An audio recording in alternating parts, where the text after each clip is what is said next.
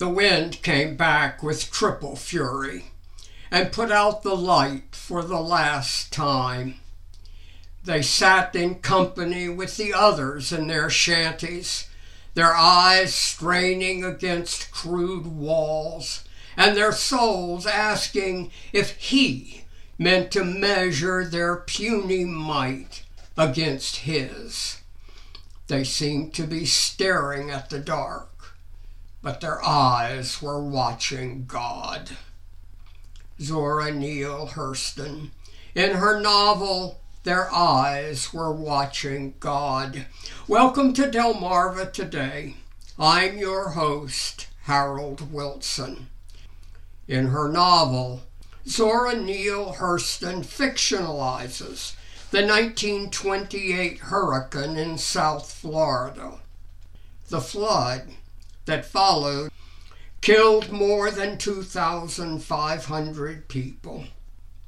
My guest this morning is Dr. Michael Allen, and we're looking at the relationship between climate change and weather.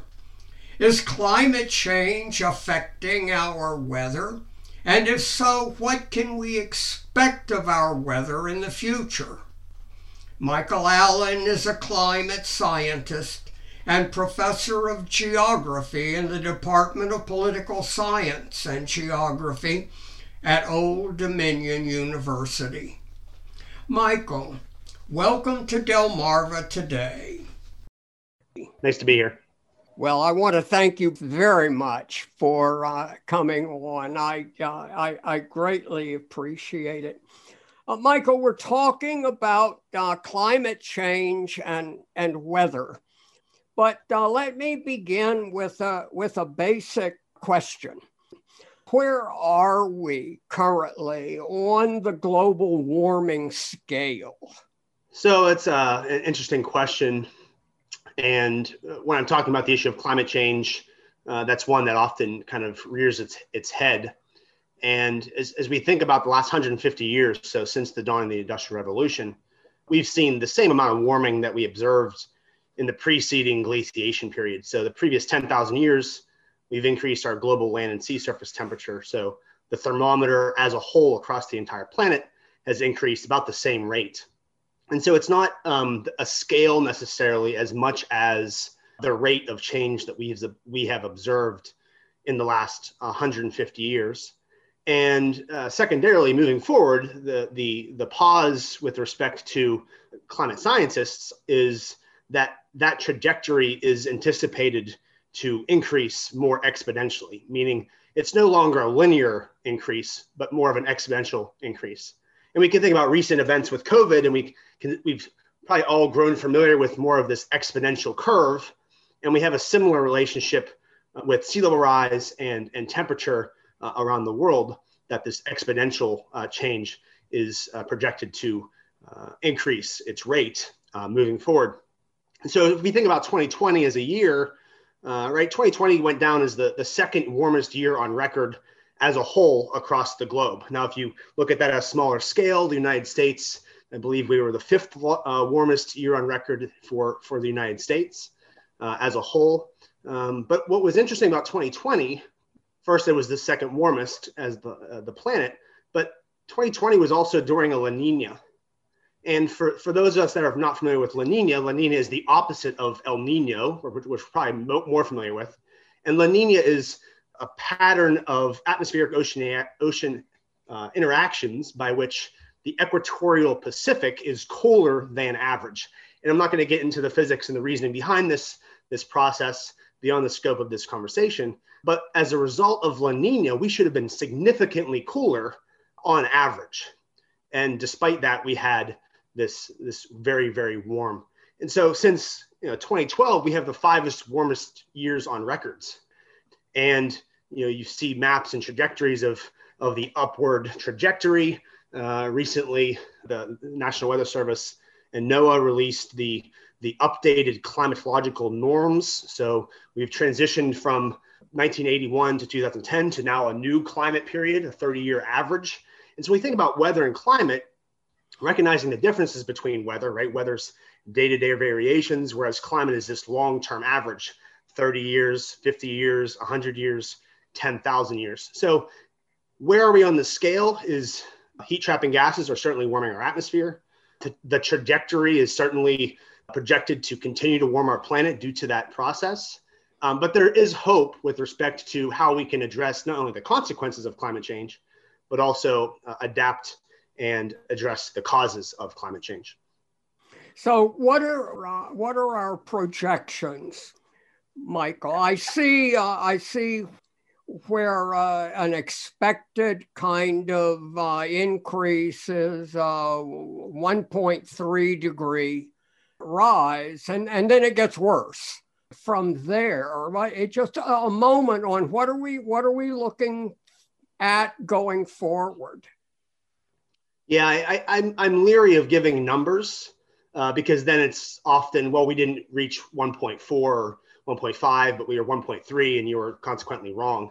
Uh, in reality, what we have, the, the climate models show kind of a, a, low end trajectory and then a high end trajectory based uh-huh. upon the decisions that we make as, as a, a, human systems. And they use the analogy in class. It's like one of those little books that you read as a, a child, right? You got to pick the ending and you, you turn the page and the next page, the book was over and you go back and you can change the, it, it's the same kind of idea. We can kind of pick the path in which we follow uh, in terms of the warming of our planet. Uh, the CO2, the methane gas, the heat trapping gases in our atmosphere that we are releasing through a variety of processes, not only uh, transportation, but your agricultural sector. Uh, we often think of factories, but there's a lot more complexity and nuance associated with greenhouse gas emissions than the quote unquote factories of Pittsburgh in the 1950s, right? And so the, the warming of our planet is projected to increase as a consequence of that. It's, dare I say, basic physics. And so, in terms of what may happen, most of that energy is going into the oceans.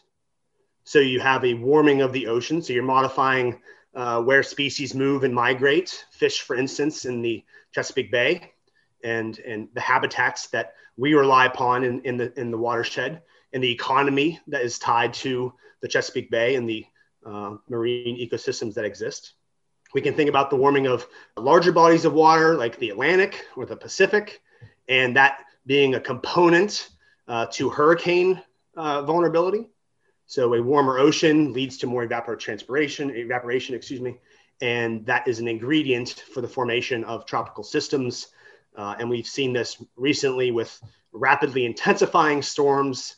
That that nomenclature really came after Hurricane Harvey that impacted Houston a couple of years ago, and then more recently with Florence and Dorian, in which these storms overnight nearly go from a cluster of storms to a major uh, catastrophic hurricane. And the ability to forecast those is certainly a challenge uh, moving forward with this rapid intensification and warming of our warming of our oceans.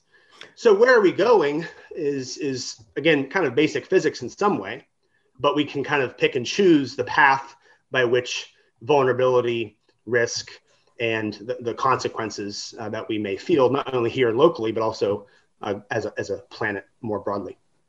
Well, Michael, you've given you've given us kind of a uh, a general look at uh, climate change and weather, but uh, go a little bit deeper if you if you don't mind. One of the ways in which we experience climate change clearly is through weather. We all uh, we all are impacted by uh, the changes in in the weather. So what is weather and, and how is it different from climate generally? Yeah, that's a really uh, important question and one that many listeners may not understand the, the full un, uh, concept of, of weather and climate. And, and Dr. Marshall Shepard at the University of Georgia, he has a great series of TED Talks that I show in my classes. And he talks about how weather is your mood and climate is your personality. Uh, just because you're in a bad mood today does not mean that you're in a bad mood all of the time, right? Just because we have one hot day doesn't mean it's hot all the time in this particular location, right? That's static in time. And so when we think about weather, uh, it's the day to day, you know, heat wave, hurricane, blizzard, what have you. But when we think about climate, we can think about how heat waves, hurricanes, blizzards, what have you, uh, have has changed over time. And again, this this 30 year climatological average or more, 150 years, for example, since the Industrial Revolution. Or we can go back in terms of geologic time and look at how oscillations of our Earth system and our orbit around the sun, and these things are called Milankovitch cycles, have changed and led to uh, previous uh, changes in our climate system. What we know is that over the last 150 years, we, we've seen this warming and the, the National Climate Assessment, which is authorized by Congress, uh, noted in 2019 that without accounting for the human factors, meaning these heat trapping gases, that we are enhancing the greenhouse effect. Many people say, let's let's stop the greenhouse effect. And if we stop the greenhouse effect, we don't we don't thrive as, as a species. We would be significantly cooler if we did not have the greenhouse effect. The, the challenge is, is we've enhanced that through our emissions of heat trapping gases. CO2, the Keeling curve, often gets the most notoriety. Uh, CO2 remains in the atmosphere for, for decades, so there's that challenge. But there's a lot of other greenhouse gases that are often much more potent. Uh, methane gas, so we can think about the connection to the agricultural system. I was just reading a report uh, the other day that in the United States we have something in the order of uh, uh, the, the wells that are releasing uh, methane gas, the uncapped wells, the ones that are just leaking, the amount of methane coming off of those wells exceeds nearly 2 million cars on the roadways. So we can think about the, the intersections of, of addressing this in terms of, of infrastructure as, as, a, as another, another example. So I guess the, the point of the matter is uh, we can use heat waves as an example, right? Heat waves is, is an example of weather, but on the long term, heat waves have become uh, earlier occurring. So we're recording this uh, today for your listeners, and many of us in Southeast Virginia and the Chesapeake Bay may set our all-time record high temperature today.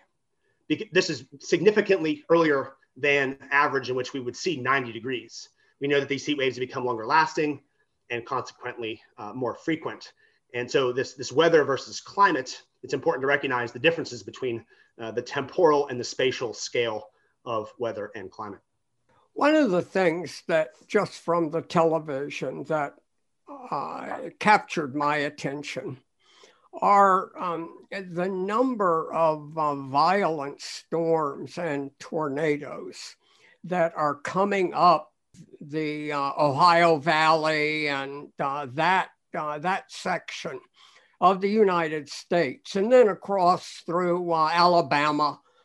How, uh, how are those storms, those significant storms, um, that uh, to me seem to be just battering the central portion, uh, southern, south central portion of the United States? Uh, are those connected to uh, climate change, or is there any way of um, projecting their connection to uh, global warming or to climate change? Yeah, so uh, in, in, in, climate studies, there's this, this term called attribution. And a lot of, of weather processes, so we think about hurricanes or heat waves or heavy rain events, are much more easily uh, attributed to a warming of the climate. And so heat waves is the greatest, greatest example, right? We have an increase in frequency, duration, uh, and consequently seasonality has shifted.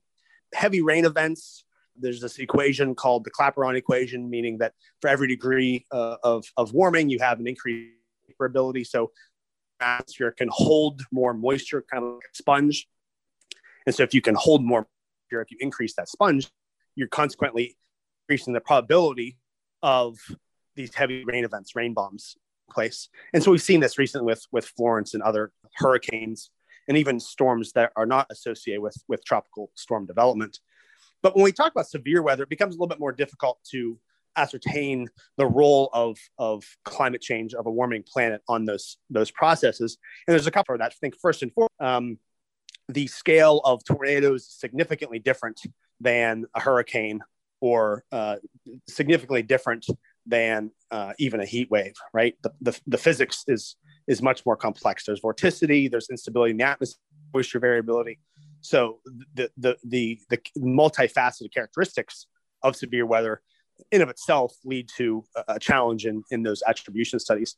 And then secondarily is, is tornadoes, uh, in particular tornadoes, and I can go back and talk about severe weather in one second, but tornadoes, uh, the, the increase in tornadoes that we have observed, and I just recently published a paper looking at Virginia tornadoes, and we've certainly seen an increase in Virginia tornadoes over the last um, 50 or 60 years.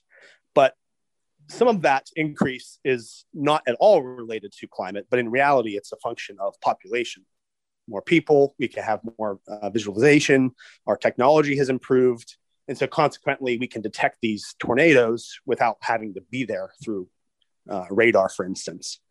So, when we talk about severe weather, there's something there, but uh, it's not nearly as well understood due to the, the thermodynamics and the processes uh, that dictate severe weather compared to hurricanes or heavy rain or heat waves or cold spells, for instance. And I think the last thing I'll comment about the, the recent storms is we've kind of gone through a hiatus the last couple of years. We've been somewhat, I don't want to say spoiled because it has a negative connotation, um, but you know, April is severe weather month. May is a hurricane. I'm sorry, tornado season, right? We we expect these tornado outbreaks to occur in the transition season, and so even in Virginia, our our, our deadly tornadoes have often occurred in, in the month of April, and the superstorm uh, events of the 1970s, and even more recently in 2019 here in Virginia, you know, those are examples of how these storms uh, occur just because of the seasonal cycle of, of incoming solar radiation. So, to answer your question more succinctly, I, perhaps there's a lot of characteristics and variables that go into severe weather. And so, the, the attribution of, of climate change to those processes is probably a little bit more uh, difficult to, to describe. I can understand just uh, from my reading the relationship between the increase in rainfall and and um, the absorption of water uh, in the atmosphere uh, occasioned by uh, by warming and uh, and global warming. Michael, this is almost a little kid's uh, question here, and and I'm not even sure it, it might have an answer. So if I can understand where the water comes from in the hurricanes and so forth, where does the wind come from? And, and, and, and what is the relationship of the wind, for instance, the turbulence of the tornadoes and the, uh, and the violent, uh, increased violence of, uh, of hurricanes? Is there anything in global warming or, or in climate change that impacts on um, the um, strength uh, of the wind. Yeah, wind's a little bit more again complicated, and that's because it's so variable based upon local topography, uh, local land cover usage, and so to your point about when I talk about wind, very elementary is all wind is is movement of air from high pressure to low pressure. So it's no. basically kind of you think of moving wind downhill from the highest point to the lowest point. And so I joke with my students that if you're walking around campus, all you're seeing is the variability in pressure across the campus, right? That's why you feel the wind. So, so that's more of the elementary uh, answer to that question. But secondarily, to the point of, of hurricanes and, and, and water vapor and, and, and, and that framework, we know that warm water acts to evaporate. And so with, with hurricane development, the energy going to the ocean has certainly led to the the increased probability of these these storms developing. Right, last year, uh, 2020, we had uh, the second most hurricanes on record after 2005. You may some of you may remember 2005. We had this major storm called Katrina, in which I can't even talk about Katrina anymore because we have Harvey and Florence and Dorian and Floyd and uh, you know we have a variety of other major storms since 2005. So, so wind is is that movement of of energy either in a horizontal direction or a vertical direction. But in terms of climate, again, that's a little bit more. Uh, there's more to wind than than just the the warming of of the atmosphere. So I would steer away from finding any relationship with that. Um, but certainly the the evaporation aspect of hurricanes is where the attribution studies uh, reside. How do we build resilience to uh, to these weather um, extremes and uh, the the um, the impacts uh, to come of uh, of uh, future future climate change. For instance, what are we going to do uh, as the water rises here on Kent Island? And uh, in, in, and in Norfolk, I know you've got a, a problem, got both a subsidence problem as well as a, a water level problem. How, how do we build resilience to, uh, to these events? So the, the there's two ways of answering this. First and foremost is we certainly have to adapt to the consequences, right? As you noted, Hampton Roads, Southeast Virginia, Kent Island, Chesapeake Bay, by and large, uh, we have this flooding issue, and the state legislature loves the term new uh, nuisance flooding. I don't know when flooding is not a nuisance, but that's neither here nor there. So we have to consider how do we uh, address transportation issues on Hampton Boulevard in Norfolk, which goes to the world's largest Navy base? How do we address real estate markets for some communities that the flood insurance rates are going up? I think one of the challenges with flood insurance rates is, is an example of first of all, it's great to have flood insurance. Many other parts of the world do not have such such safeguards. Uh, but then secondarily is uh, what's the what's the quote unquote true market value of your home? If your your home is flooded reoccurrent, so two or three times, and it's had to be replaced or elevated or what have you, you know, over the course of a mortgage, you're certainly not paying back in terms of flood insurance that safeguard the the cost of rebuilding that home in the same place on the same footprint as it was before. And so we have to think about uh, no longer planning from the past 20 years, but planning for the next 30 years. And so, how do we, from a policy standpoint, for instance, consider the aspect of, of retreat. And nobody wants to talk about that because that opens a whole lot of can of worms. Here in Southeast Virginia, uh, in Norfolk, they're, they're, they're displacing a population in St. Paul's in the face of resilience. And when we think about resilience, we have to think about bouncing back and how you respond to adversity. Um, but I actually take a kind of a different approach, and resilience is is building resilience ahead of a stressor, ahead of uh, an impact, whether it be a hurricane or heat wave or what have you, rather than being reactionary. And I think many of us in the United States, in particular, are reactionary. If you look at the Dutch, go to the Netherlands, right? They have dikes and they've had dikes for for centuries, preventing the the, the waters from flooding Amsterdam and the and the farmland. And they've they've built these and they they've constructed this hard uh, infrastructure for the next 20, 30, 40, 50 years being proactive rather than reactive. So there are certainly challenges, and I know we've talked in the past about Tangier Island. How do we address those issues? Or the Outer Banks is another ticking time bomb, not only in terms of sea level rise, but also we think about the infrastructure that exists in these communities, right? The septic tanks, the the transportation systems. Highway 12 in North Carolina regularly is washed away, and so what's the cost of rebuilding that uh, artery to the Outer Banks? and how do we make those decisions both individually collectively as a community maybe as a state of north carolina how do you how do you make that decision? And i tell my students i don't have answers. I have more questions because you're going out and changing the world. I'm here to tell you the consequences are potentially catastrophic with respect to sea level rise. We're talking about feet of sea level rise.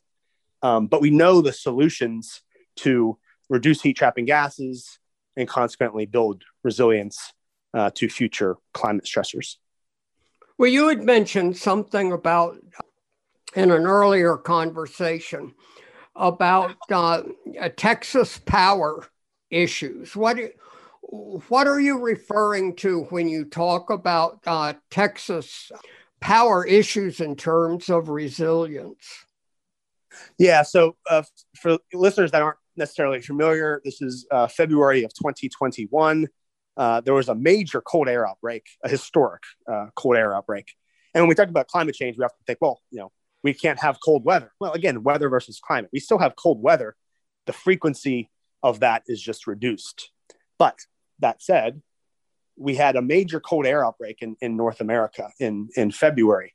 And so cold that uh, parts of, of southern Texas actually received snowfall. They had pictures online and whatnot of of the beaches in Galveston having snow. And there wasn't a lot of snow, but um, you know, here in Hampton Roads, if we have the threat of snow, everything closes down. So it's a similar reaction as you head south into communities that don't often uh, receive snowfall. So, but it was so cold that the the there was a, a power grid failure, and I'm not going to get into the reason for that. Some uh, elected officials claim that windmills froze, but we have windmills in other places that don't freeze, so that's not the reason. Uh, other other individuals claimed uh, that they they shut down some of the the the natural gas stations. Again, your viewers and listeners can can investigate those uh, uh issues a little bit further if they're so inclined. But what we found is that we had massive failure by the the human system of addressing this cold air outbreak. And so parts of uh, friends and colleagues in Texas were without power for days in, in a place that is really not uh, prepared for cold weather, in a place that uh, hasn't really had a history of cold weather in the last 20 or 30 years. And the, the you know, people uh, died. Uh, the agricultural systems were adversely impacted as a result of this uh, freeze event you know the, the flowers that were blooming the buds that were bursting were, were adversely impacted so water lines froze lots of intersectionalities with respect to uh, this cold air outbreak this this weather event this historic weather event. But it also certainly drew attention to the human systems that help govern or should help build resilience to heat waves cold waves what have you. Uh, new york times actually just published uh, the other day that the ticking time bomb with respect to uh, uh, uh, climate issues is a massive power failure during a major heat event in the United States. Because it's not a matter of if, but a matter of when. If we had that in Texas with a cold air outbreak, certainly it's it's bound to happen. We have recent examples of Hurricane Irma in Florida, but the, the, the longevity of those outbreaks uh, of, of power failures, excuse me, uh, was has not been catastrophic yet. And we hope we think about Phoenix we think about uh, LA or New York City, Chicago, some of these places that have historic heat events, right? We're talking about 95, 100 degree, 110 degree days. If you don't have power for two, three, four, five, six days, forget your food in the fridge, but your, you know, your body responds accordingly. And if you're elderly or you're, you have a chronic condition, or you have cardiovascular disease, or you're on, on blood thinner medicine, or you don't have the income to turn on the air conditioner, right? These, these intersectionalities of the human system become uh, much more, much more relevant.